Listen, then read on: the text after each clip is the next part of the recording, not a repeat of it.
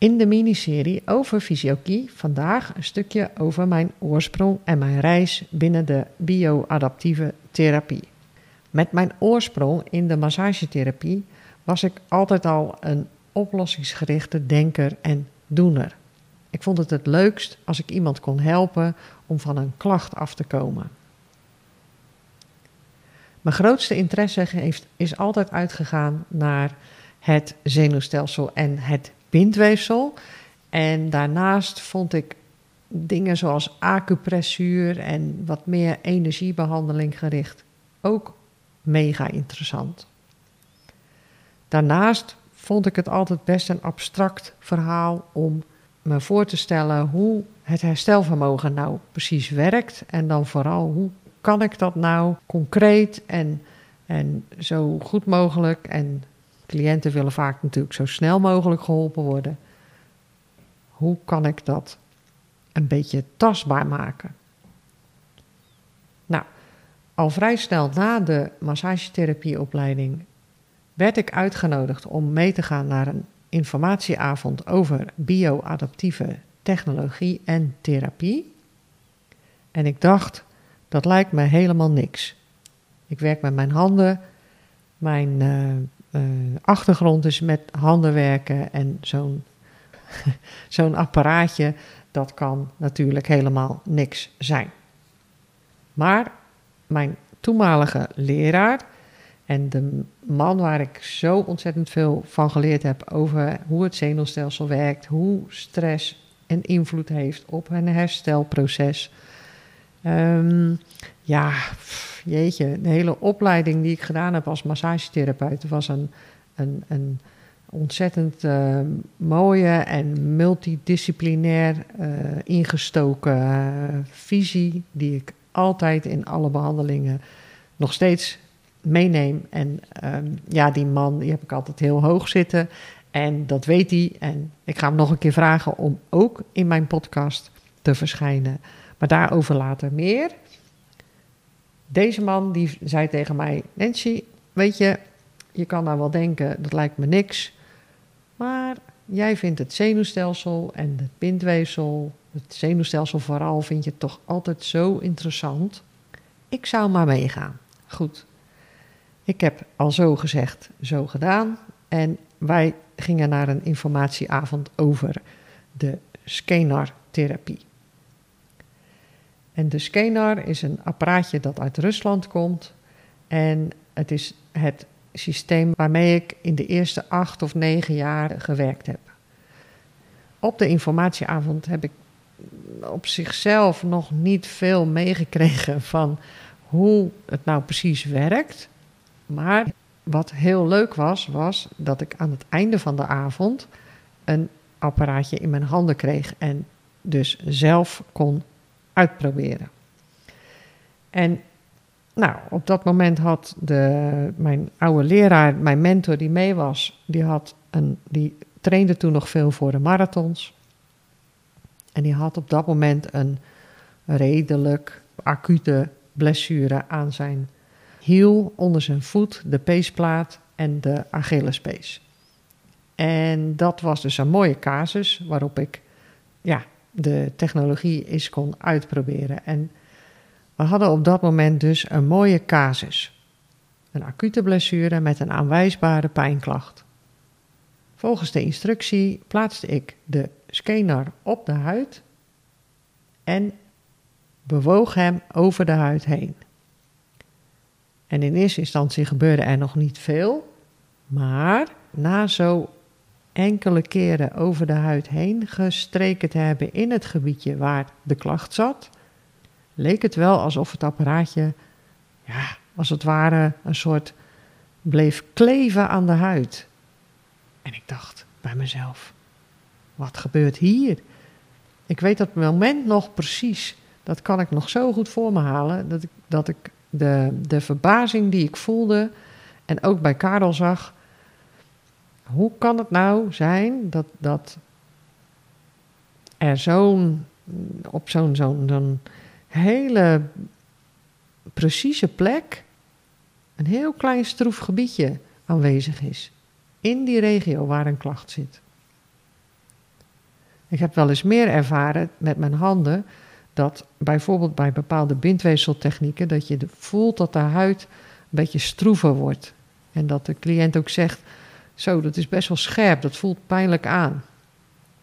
Nou, dat, dat, dat stroeven, wat je dus met een uh, bindweefseltechniek soms uh, teweeg kan brengen en kan waarnemen, die, die stroefheid die was op dat moment eigenlijk ook aanwezig, maar dan veel meer en veel duidelijker en heel precies op één plaats.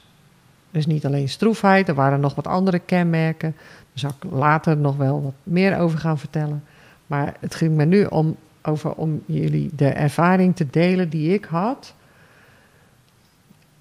Uh, hoe die, die technologie eigenlijk een soort ja, interactie met de huid aanging. En waar, wat, wat ik van daarvoor nog nooit eerder meegemaakt had. Dat, dat ik zag dat het lichaam zo concreet op één plaats kon laten zien dat daar dus een vegetatieve reactie van het zenuwstelsel eigenlijk plaatsvond in de huid. En niet alleen dat, de pijn was ook nadat ik deed wat ik daar gedaan heb, een stuk minder. En niet alleen dat, twee dagen na die informatieavond kreeg ik een telefoontje van mijn zeer gewaardeerde mentor. En hij vertelde dat hij op dat moment weer gewoon normaal kon trainen. En toen dacht ik, dit krijg ik met mijn handen niet voor elkaar. Dus we hadden een snel resultaat, wat ik in feite niet zo, zo direct met mijn handen teweeg kon brengen. En ik zag mogelijkheden om mijn eigen handen en mijn eigen lichaam ook wat meer te sparen. Dat was ook iets waar ik in de massagetherapie tijd ook wel vaker over nadacht. Ik vond het werk best wel zwaar als ik de hele week aan het masseren was. En uh, ik heb me wel eens afgevraagd, uh, ga ik dit nog tot in de lengte van dagen volhouden op deze manier? En ook daar zag ik wel wat mogelijkheden. Dus weet je, ik wilde er meer over weten en mijn cliënten stonden daarvoor open. Ik, ben, ik heb apparatuur aangeschaft, ik ben alle cursussen gaan doen die er op dat moment waren en beschikbaar waren in Nederland. En ik wilde gewoon meer weten over hoe dan, hoe werkt dit? En wat kan ik er allemaal mee? Dus ik wilde meer weten over hoe die technologie dan precies werkt. En daarom heb ik alle cursussen gedaan die er op dat moment beschikbaar waren. Ik heb les gehad van Russische artsen, van Oekraïense arts. Tegelijkertijd met het ontwikkelen wat ik deed in de richting van steeds meer met die bio-adaptieve technologie werken. Waardoor ik, ja, je kan eigenlijk wel zeggen, ook een beetje van het manuele techniekenpad afging. En dat was in die fase was dat nodig om de, ja, ik denk de specialisatie over hoe de interactie en, en hoe de elektrische regulatie in het, in het zenuwstelsel zo verschrikkelijk veel informatie in zich heeft en wat zich in de huid laat zien vanuit onze embryonale ontwikkelingen. Maar daar ga ik in deze aflevering niet te diep op in. Ik heb daar een andere aflevering voor en die aflevering gaat over hoe werkt fysiokie. Waar ik het in deze aflevering een beetje meer over wil hebben is mijn oorsprong. En mijn oorsprong ligt dus ver terug in de massagetherapie. Daarnaast heb ik me gespecialiseerd in de bioadaptieve impulstechnologie en therapie. En een, een, tweede spoor eigenlijk wat ik gevolgd heb in de afgelopen 15 jaar is, is in het fasciale netwerk en de fasciale technieken, die in de laatste 15 jaar natuurlijk waarover veel meer bekend geworden is. En dat, dat, dat fasciale netwerk en die connectie met het zenuwstelsel en de, uh, de cursussen die ik daarin gedaan heb, die hebben mij geholpen om aan de ene kant beter te begrijpen wat ik aan het doen ben met de technologie.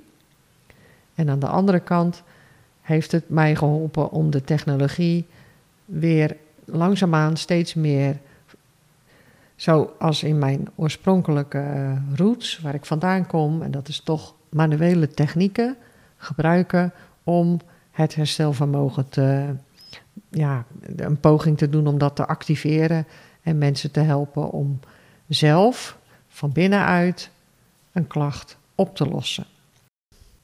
Na ongeveer acht of negen jaar ben ik in 2014 overgegaan naar werken met de VisioKey. VisioKey en de Key-technologie is, een, is apparatuur die gemaakt wordt in Duitsland.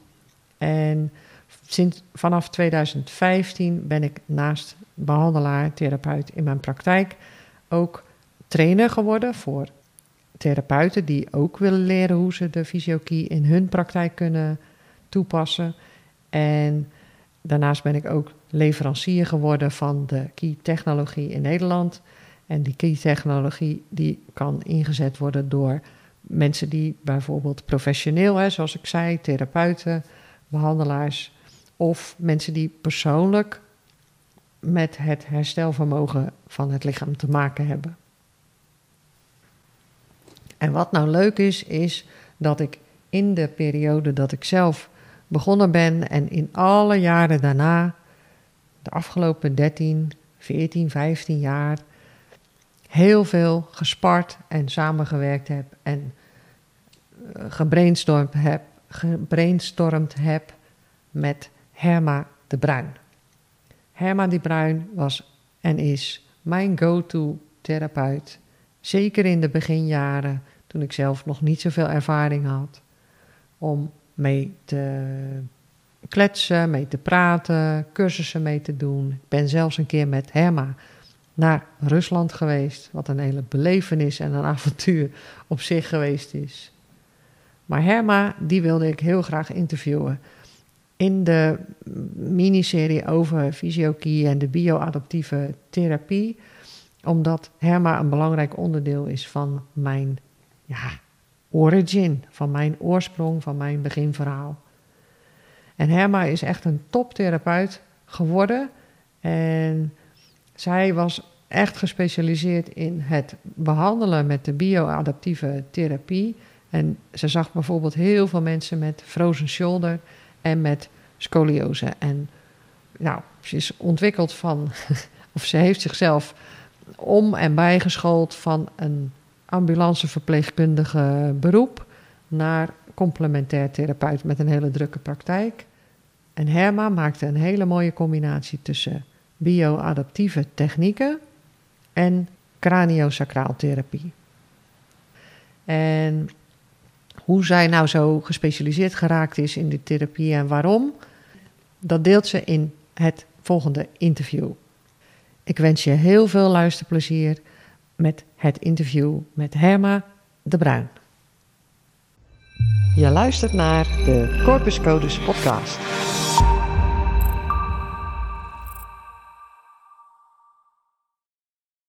Hoi Herma. Hoi Nancy. Wat leuk dat ik jou mag interviewen. Ja, ik voel me zeer vereerd. Hoe lang kennen wij elkaar al? Oeh, daar zeg je iets. Um... Meer dan tien jaar? Ja. Misschien wel... Uh, ik denk vijf. Bijna vijftien jaar. Ja, ja, vijftien jaar.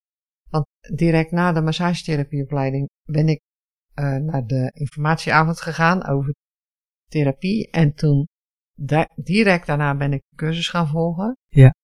En ik denk dat ik jou in de tweede cursus al tegenkwam. Ja. Wat is jouw achtergrond? Waar, waar kom jij vandaan als behandelaar? Nou, eigenlijk een, een, vanuit de reguliere zorg. Dus niet het alternatieve gedeelte, maar de reguliere zorg. Ik heb uh, uh, alles bij elkaar 30 jaar op de ambulance gewerkt. En daarvoor was ik dus verpleegkundige. En om een lang verhaal kort te maken, door een fysiek probleem kon ik het werk op de ambulance niet meer goed uitvoeren. Dus daar ben ik in gaan verminderen. En om die ontbrekende tijd op te vullen met iets anders, ben ik een hobby gaan uitvoeren. En, en die hobby, ja, waar bestond die uit? Dat moest ik zelf nog ontdekken, wat ik leuk zou vinden. En ik was wel geïnteresseerd in het alternatieve circuit en in de visuele contacten, omdat je dat ook in de, in de reguliere zorg gewoon veel meemaakt. Dus ik ben begonnen met massagetherapieën. Zo ben ik eigenlijk begonnen. Ja. En om het dan nog een beetje echt te laten lijken, ben ik een praktijk begonnen. En dat begon dus met, met wat uh, ontspanningsmassages. En in die tijd was ik gewoon zoekende wat bij mij zou passen. En toen kwam de craniosacraaltherapie op mijn pad. Ja. Daar heb ik dus de, de opleiding voor gevolgd. En die vond ik helemaal geweldig, maar niet goed genoeg om daar een hele praktijk altijd mee te vullen. Waarom was dat dan?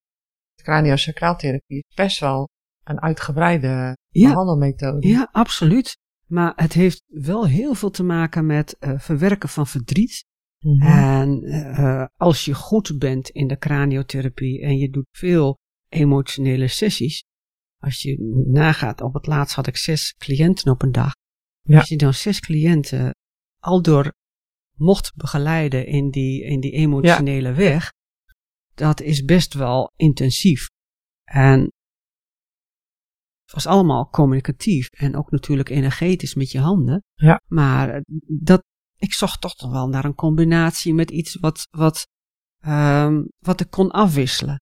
Ja. En die massages was niet professioneel genoeg. Dat was gewoon leuk en gewoon aangenaam. En voor sommige mensen was dat het juiste wat ze nodig hadden. Maar ook dat kon Ja. ik niet een hele dag volhouden. Dus je zocht eigenlijk iets wat eh, beter werkte Ja. en wat het voor jou lichter maakte. Ja, ook wat, wat goed bij me zou passen. En uh, craniosacraaltherapie kan heel snel werken. Mhm. Maar het is, het is ook een proces van acceptatie en verwerking. Dus dat duurde vaak toch wel lang. En cliënten hebben daar niet altijd het geduld voor. En ik zag ook wel iets naar echt eh, acute klachten. En dat je daadwerkelijk wat sneller Ja. resultaat zou zien.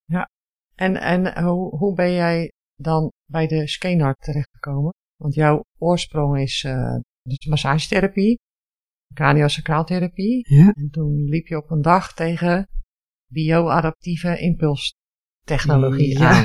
Daar liep ik ook niet zomaar tegenaan natuurlijk. Want in de tijd dat ik die craniosacraaltherapie opleiding volgde, kwam ik ook mijn eigen eh, rugzak tegen, die Ja. opgeruimd moest worden. En eh, ik had ook wel een paar issues waar ik mee aan het werk mocht gaan. En dan komt er van alles vrij. En op een gegeven moment ging ik weer te veel hooi op mijn vork nemen. Waardoor ik een, een frozen shoulders kreeg. Nou ja, een frozen shoulder is ook een proces waar je doorheen mag. En wat ik ook probeerde, de craniosacraaltherapie, massages, eh, trigger point, ik kwam niet verder. En daarbij ben ik gewoon gaan zoeken van wat me nog meer zou kunnen helpen. En iets tastbaars. Totdat ik dus een advertentie las in een, in een beroepsblad voor een presentatie van de scannertherapie. En het verhaal wat daar werd eh, neergeschreven, dat sprak me wel aan. Dus mijn interesse was gewekt. En ik ben daarheen gegaan. En omdat ik dus een fysiek probleem was, was ik een heel goed voorbeeld voor de, de behandeling van een scanner-apparaat. dus ik werd er als een voorbeeld genomen. En toen had ik na tien minuten zoiets van: Hallo, eh, hoe kan het nou dat ik binnen tien minuten al minder pijn heb en mijn arm beter kan bewegen? Nou ja, dat was voor mij dus de trigger om er meer over te gaan weten. Maar ik begreep ook dat ik eerst bij mezelf moest werken. En toen ben ik informatie gaan vragen van waar ik die therapie kon volgen. En ik kom uit het noorden van het land. En ik moest daarvoor naar het midden van het land, drie keer in de week. Nou, dan is ook een kwestie van heb ik dat voor mezelf erover. Maar ik vond het zo interessant. En het werkte ook zo snel dat binnen een maand was ik bijna van die frozen shoulder af. En op dat moment was ik ook mijn praktijk stilgezet, omdat dat ik dus zelf ook niet in balans ben. Dan moet je ook niet gaan werken. Uh, mijn ambulancewerk had ik ook stilgezet, wat ik nog gedeeltelijk deed. En ik denk, nou, nu is de tijd om echt aan mezelf te gaan werken. En intussen kon ik dus ook die opleiding gaan Ja. volgen. Ja. Dus ik Dus ben je deed eigenlijk eh, twee dingen tegelijk. Je aan mezelf werken. leren en je ging ja, de opleiding. eh, je laten behandelen Ja. om, eh, met deze therapie. ja. Ja. En in die tijd had, had je nog de level 1 cursus. Ja. Die was twee dagen. Ja. Als ik me niet vergis. En dan had je nog level 2, was ook weer twee dagen. Hè? Ja, en dat kon je aan één gesloten doen. Ja, Met Dan had een dag vierdaagse ertussen. opleiding. Ja, in Zeeland opleiding. was dat. Ja. Dus ik Ja. ben naar Zeeland gegaan. En dan ging een wereld voor me open. Ja, in in eerste instantie heb je natuurlijk de onzekerheid van kan ik dit wel? Het was in mijn ogen toch wat technisch. Het is totaal wat anders dan de craniosacraaltherapie, wat dus heel intuïtief is en met Ja. je handen. En eh, ik mocht nu gaan accepteren dat ik er een tussenstation bij gebruikte, een apparaatje.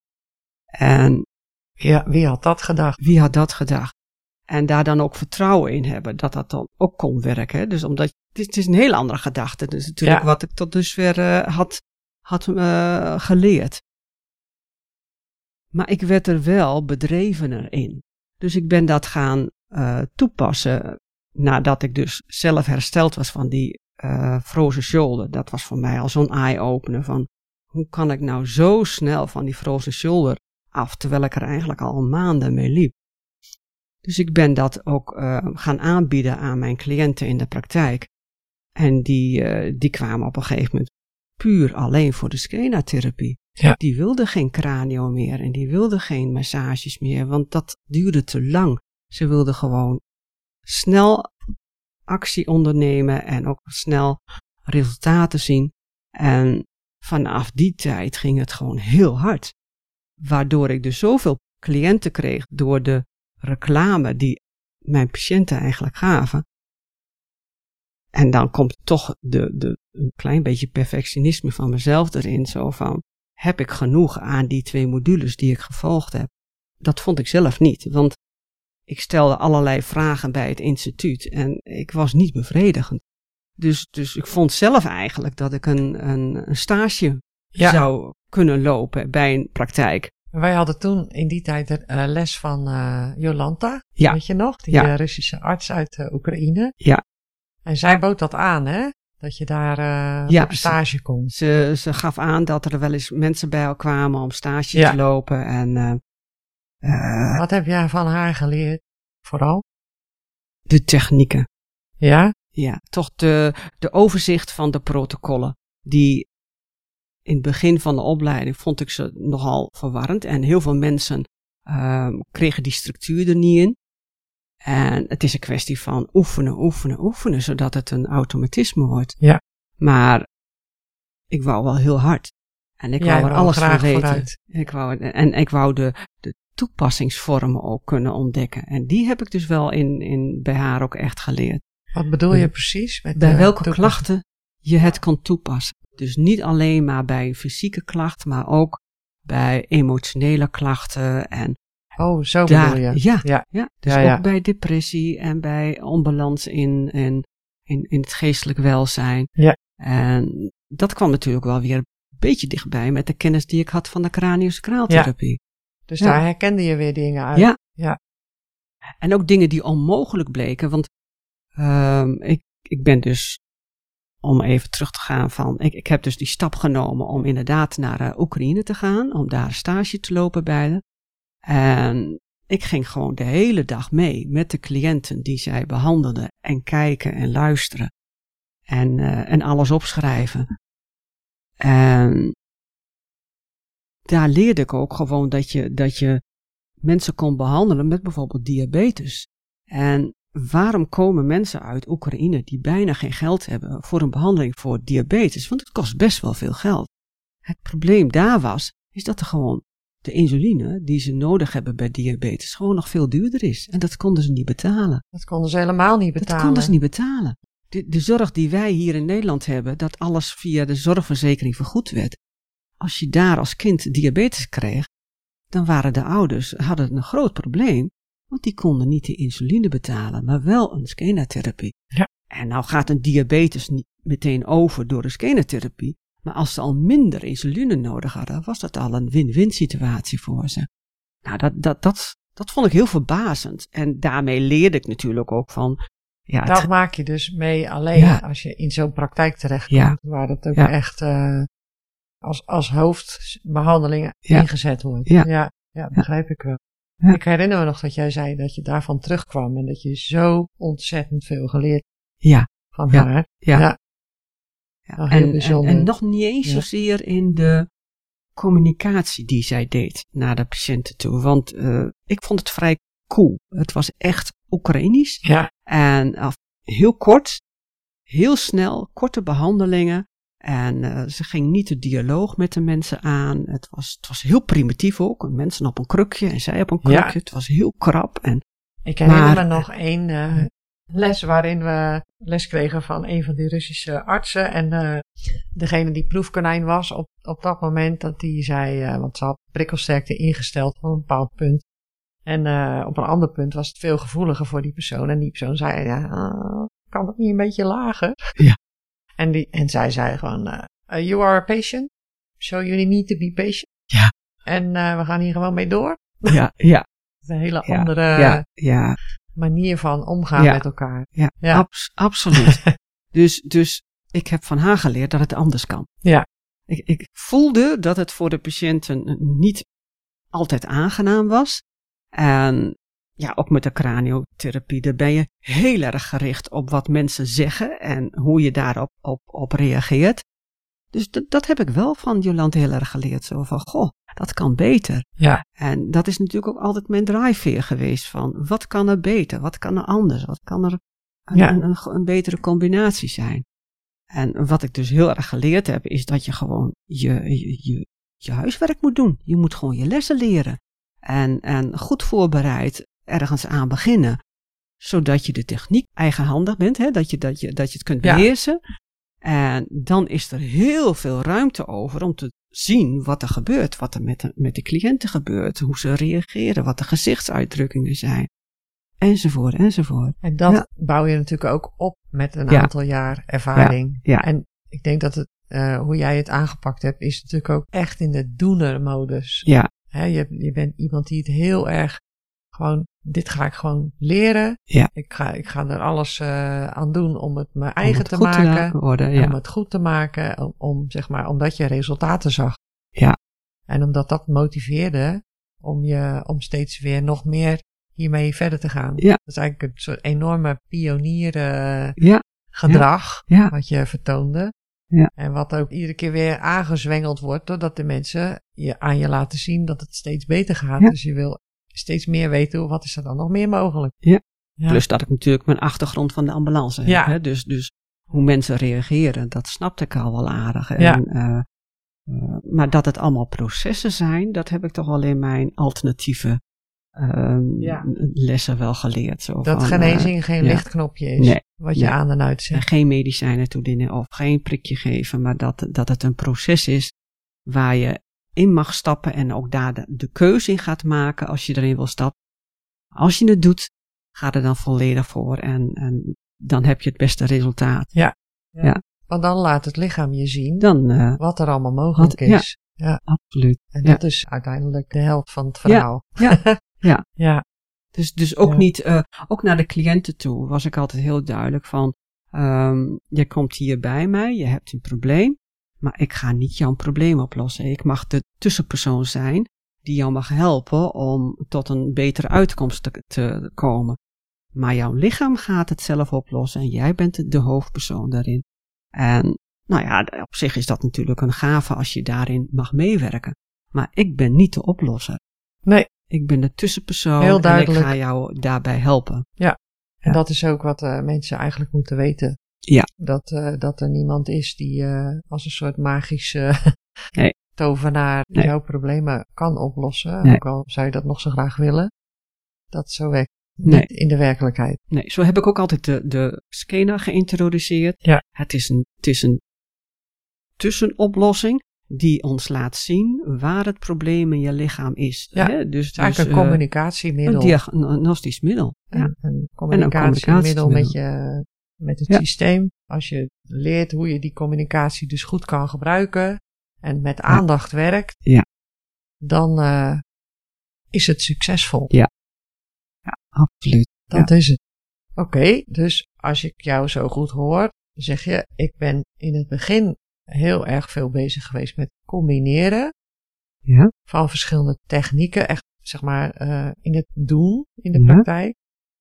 En later, toen je meer, meer geleerd had met de, hoe je met de scanner kon werken en welke eh, behandelmethodes daarvoor zijn, ben je toen eh, gaan minderen met de combinatie? Of heb je nog steeds technieken uit alle opleidingen die je in je leven gedaan hebt blijven gebruiken? Ja, die tools die je hebt, die neem jij mee. En, en eh, mijn observatievermogen vanuit de ambulancewereld neem je mee naar de cliënt toe. Het geduld wat je nodig hebt om mensen naar aan te horen en goed uit te horen, dat neem ik mee van de craniosacraaltherapie. Ook wel van mijn verpleegkundige opleiding natuurlijk. En, ehm, goed kunnen observeren, dat, dat neem je allemaal mee. Maar soms kreeg ik het ook gewoon op een presenteerblaadje. Ik gebruikte vaak de scanar in het begin. Dan kwam er een proces in gang bij de cliënten, waardoor dingen gingen veranderen. En vaak merkte ik dat na drie, vier behandelingen de emotionele stemming anders was. En soms, vaak was het vaak, de vierde behandeling kwamen ze binnen en ik hoefde ze maar aan te kijken. En dan dacht ik, dit wordt een craniosessie. En dan werd het geen scanar behandeling. Dat hoefde ik vaak niet eens te overleggen met de mensen, want dan gebeurde het gewoon. Dan, dan was er één opmerking wat dan zo juist was dat ze emotioneel werden en dan was ga maar liggen, dan gaan we, we gaan vandaag wat anders doen. Dus dan kreeg ik het op een presenteerblaadje. Terwijl als je gericht gaat plannen van ik ga nu een craniosessie doen en je probeert tot de kern te komen, wat niet altijd lukt als mensen in de weerstand blijven, kreeg ik nu eigenlijk al zo makkelijk op mijn behandeltafel, om maar zo te zeggen. Ik hoefde het alleen maar te, te begeleiden. Ja, Dus, dus Mooi. daar, daar kwam dan toch mijn eh, voorkennis van, van het andere deel Ja. heel goed mee pas. Want dan kwam het emotionele naar boven en daar kon ik weer met mijn dialoog weer heel erg mee Ja, aan het werk. en met de manuele, met het aanraken van de craniotherapie, wat natuurlijk heel bijzonder is. Dat heb jij mij wel laten voelen. Ja, het energetische. Ja. Ja. Mooi. Welke, het is onmogelijk om ze allemaal te benoemen. Maar er zullen vast een paar resultaten geweest zijn, een paar bijzondere verhalen of eh, van mensen die, die je hebt mogen begeleiden in je, in je therapeutencarrière, die jou heel erg bijgebleven zijn of die, eh, die voor jou eh, het meest opvallend geweest zijn. Wil je er Ehm, één of twee met mij delen? Ik, ehm, toen ik in Oekraïne was, toen behandelde Jolanta, een mevrouw, met scoliose. En het, het ziekteproces scoliose vond ik wel heel erg interessant, want ook hier komt het best wel veel voor. Maar er wordt altijd afgedaan met er is niks meer aan te doen, behalve een brace. En als het heel erg is, dan kun je een operatie ondergaan. En zij behandelen die mevrouw met een enorme scoliose. Toen had ik echt iets. Kan dat? Hè, Kan er ooit verandering in komen? Nou, in die tien dagen dat zij dus haar behandelen, zag ik echt al verandering ontstaan. behandelde zij tien dagen achter elkaar. Ja. Dus die mevrouw, Zij behandelde die tien persoon dagen. kwam elke dag. Ja. En dat is echt het Oekraïense, hè? dus, Ja. dus eh, snel, eh, snel werken en er vol voor gaan en dan. Ja, dus omdat jij, ik. ja, oh, sorry dat ik je onderbreek. Ja? Heb jij zicht op hoeveel eh, dagen ze dat daar doen? Achter elkaar? Ehm, Voor zoiets als eh, bijvoorbeeld een scoliose of een andere echt serieus chronische aandoening. ja, ze lasten wel pauzes in, want het had ook meer met eh, financiën te maken. Ja, Als mensen geen geld meer hadden, dan stopten ze. En therapie heeft ook natuurlijk een pauze nodig om het lichaam de kans te krijgen er iets te meer eh, mee te gaan doen. Je, kunt, je moet niet eindeloos blijven behandelen. Je moet er ook pauzes in lassen. Maar wat ik dus, dus ehm, bij Jolante heel erg geleerd heb, is de, de techniek, de, de protocollen. Dus die zaten er na die week, eh, zaten er bij mij goed in. En als ambulanceverpleegkundige moet je veel durven. En ik durfde wel. Dus ik ben gaan scoliosepatiënten gaan behandelen. En dat presenteert zich hier al heel duidelijk bij meestal meisjes vanaf de tiende, twaalfde le- leeftijd.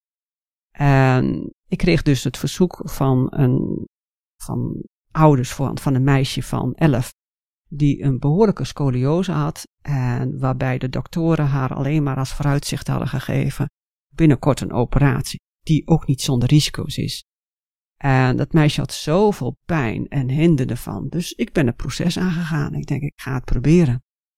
En als iemand al in de reguliere zorg is geweest, dan zijn er dus al foto's gemaakt, röntgenfoto's. Dus ik had alles eigenlijk al voorhanden. Wat normaal kun je niet iemand doorverwijzen voor een röntgenfoto als ik dat besluit. Maar ik kreeg eigenlijk al de bewijzen in handen. En we zijn een, een project in, een traject ingegaan waarbij het meisje al meteen na de eerste sessie, en een sessie is dan tien behandelingen, zich zoveel beter voelde, al minder vermoeid was, het schooldagritme weer kon, kon volgen, dat ze besloten hadden om ieder jaar terug te komen. En ieder jaar werd ze tussendoor ook door de reguliere zorg gezien en gediagnosticeerd. Dus er werden telkens foto's gemaakt om het juiste moment te bepalen van wanneer de operatie moest gebeuren.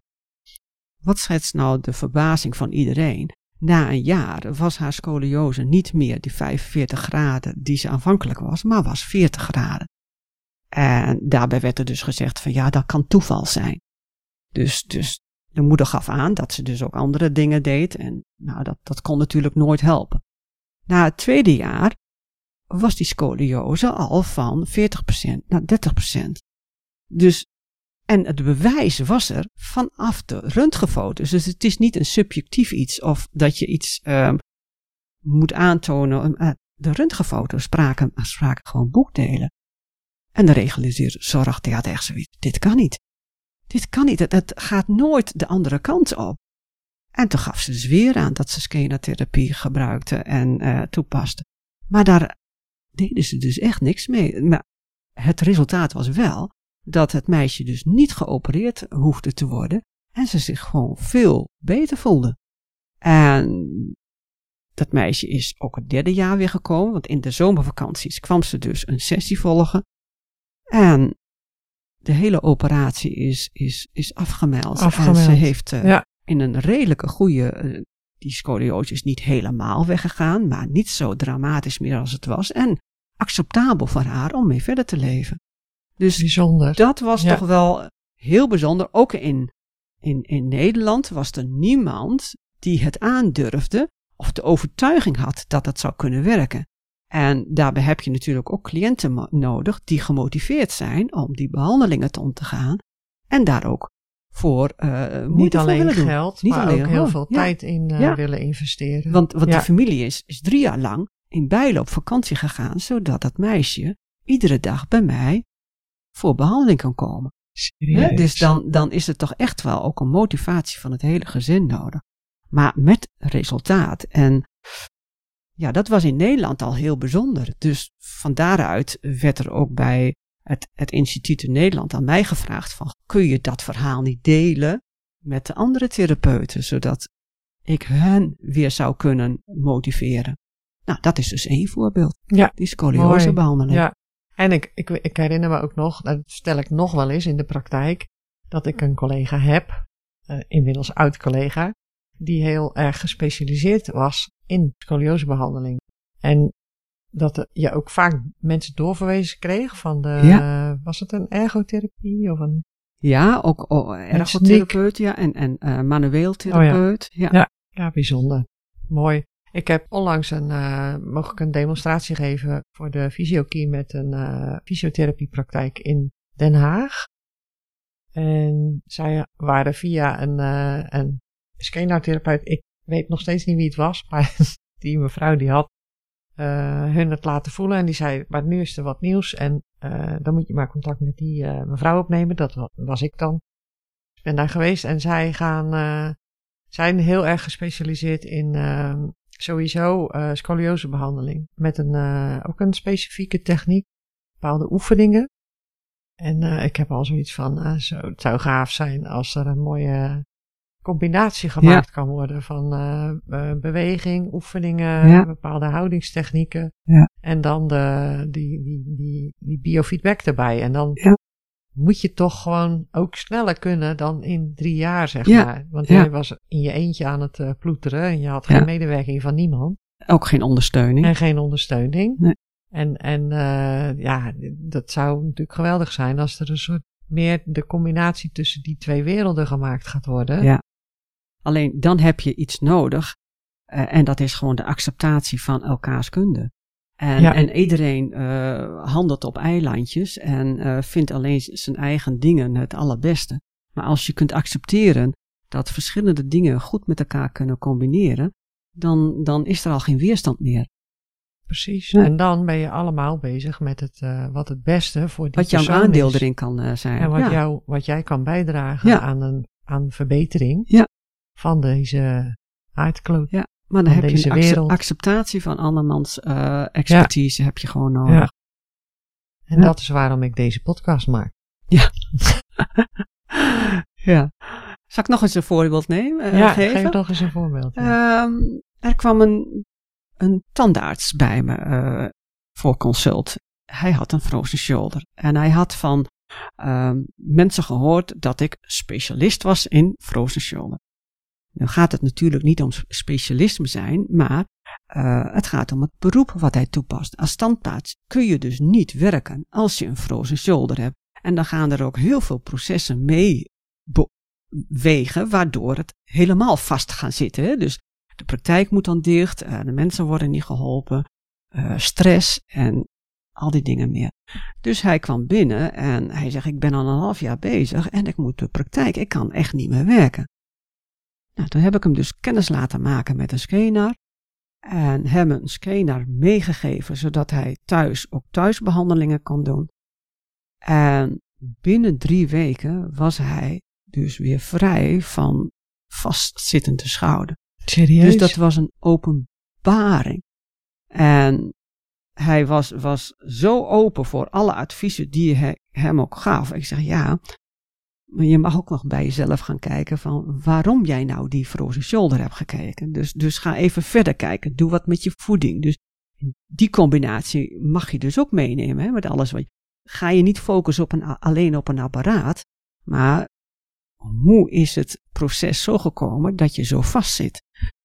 Nou, daar is hij mee aan het werk gegaan en sindsdien kreeg ik vanuit Friesland en waar ook al die mensen van, want hij maakte overal uh, reclame. En Kreeg je zoon, allemaal van hem doorgestuurd? Ja, Ja. En, en zijn zoon had een praktijk ook in, in de manuele therapie die niet met frozen shoulders verder kwam. Dus al die cliënten waarmee hij stagneerde of waarvan ik dacht van nou, dat, daar werkt mijn therapie niet goed genoeg mee. Die stuurde hij allemaal weer door naar de. Dus ik heb heel veel mensen met een frozen shoulder uh, behandeld. En ik was daar expert in hoe dat voelde, want ik heb het zelf ook ervaren. Ja. Maar dan gaat er wel een proces tegelijk mee aan de gang. Oh, dat is wel dat je mooi. naar jezelf mag kijken. Het is ook mooi dat je nu dit voorbeeld geeft.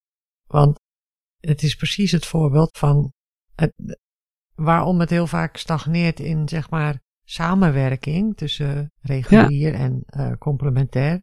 Is dat we van elkaar niet weten wat we nou eigenlijk aan het doen zijn. Ja, en geen respect hebben voor En elkaar. geen respect hebben. En deze tandarts die bij jou terecht kwam, die kreeg veel respect voor jou. Ja. Omdat jij hem heel goed geholpen hebt. En hij was wanhopig. En hij was op dat moment, en dat, dat zie je natuurlijk vaak, dat mensen pas uh, bij iets, iets terechtkomen wat heel goed kan werken voor ze, Ja. als ze alles andere al geprobeerd hebben. Ja. Ja, mooi. En daardoor, eh, zeg maar, toen, de, toen jullie echt contact met elkaar hadden en echt goede communicatie, dat maakte dat hij um, jou ook vertrouwde en ook Ja. alle andere mensen. Dus dan krijg je eigenlijk tot dat rimpeleffect. Ja. Van eerst help je één iemand. En, en die ene die vertelt het weer door aan een ander. En Ja. die ander vertelt het weer door. En zo komt het. Ja, Ja. zo ben je eigenlijk verbonden met Ja. alles. Ja. Mooi. Nou, dit hele proces. Want ik werkte toen de tijd nog steeds als ambulanceverpleegkundige, maar, uh, maar twee dagen in de week. En toen ik dus mijn interesse ging tonen voor het alternatieve, um, uh, van alternatieve geneeskunde, deed ik natuurlijk al een behoorlijke zijstap van de reguliere zorg. Dus ik werd door mijn collega's al, al, uh, al iedere keer uh, voor gek gehouden. Zo van uh, de geitenwolle sokken, Herma komt er weer aan. En het begon met die stoelmassages die ik dan op het werk aanbood, waarvan iedereen zei van, oh, bab, bab, bab. Maar ze stonden wel als eerste in de rij om door mij geholpen te worden. Dus dat, dat is zo leuk om dan een groep die heel uh, concreet is en heel erg uh, regulier ingesteld is, om die zo ver te krijgen dat ze zich gingen overgeven aan een paar handen die, uh, die hun gewoon konden laten voelen waar een probleem is in het lichaam. En dat het dan ook nog kon werken, dat was helemaal geweldig. Maar in eerste instantie gingen ze me echt uh, nou, uitlachen. Ja. Echt uitlachen en, en een beetje voor schut zetten. En ja, dat was mijn kracht wel. Ik was daar uh, zo ongevoelig voor dat ik dacht van, joh, lach jij maar.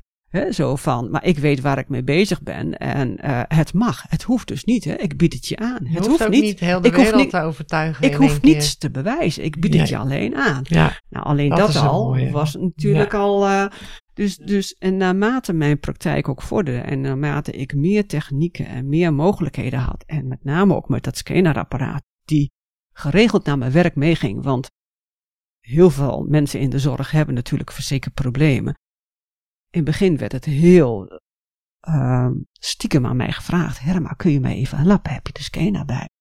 Totdat iedereen gewoon aan de koffietafel vroeg van... Goh Herma, ik heb een probleem hier, kun je me dat nog... Dus ook daar ging al een omswitsing. Dus, maar het heeft allemaal te maken met respect hebben... voor de kunde van de ander of de specialiteit van iets anders. En dat het niet altijd hoeft te zijn zoals je denkt dat het hoort te zijn. Ja. Dat het ook heel iets anders kan zijn. En dat je je daar gewoon aan over kan geven zonder dat het gezichtsverlies hoeft te hebben.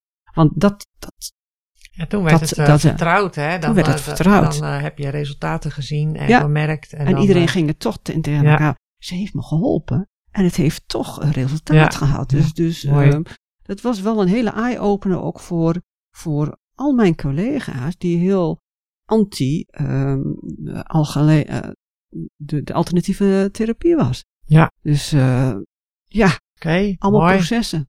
Leuk. ja, ja. ja, leuk. Jouw ja. beginverhaal. Om dat ja. uh, nog eens een keer uh, goed te horen. Ja. ja.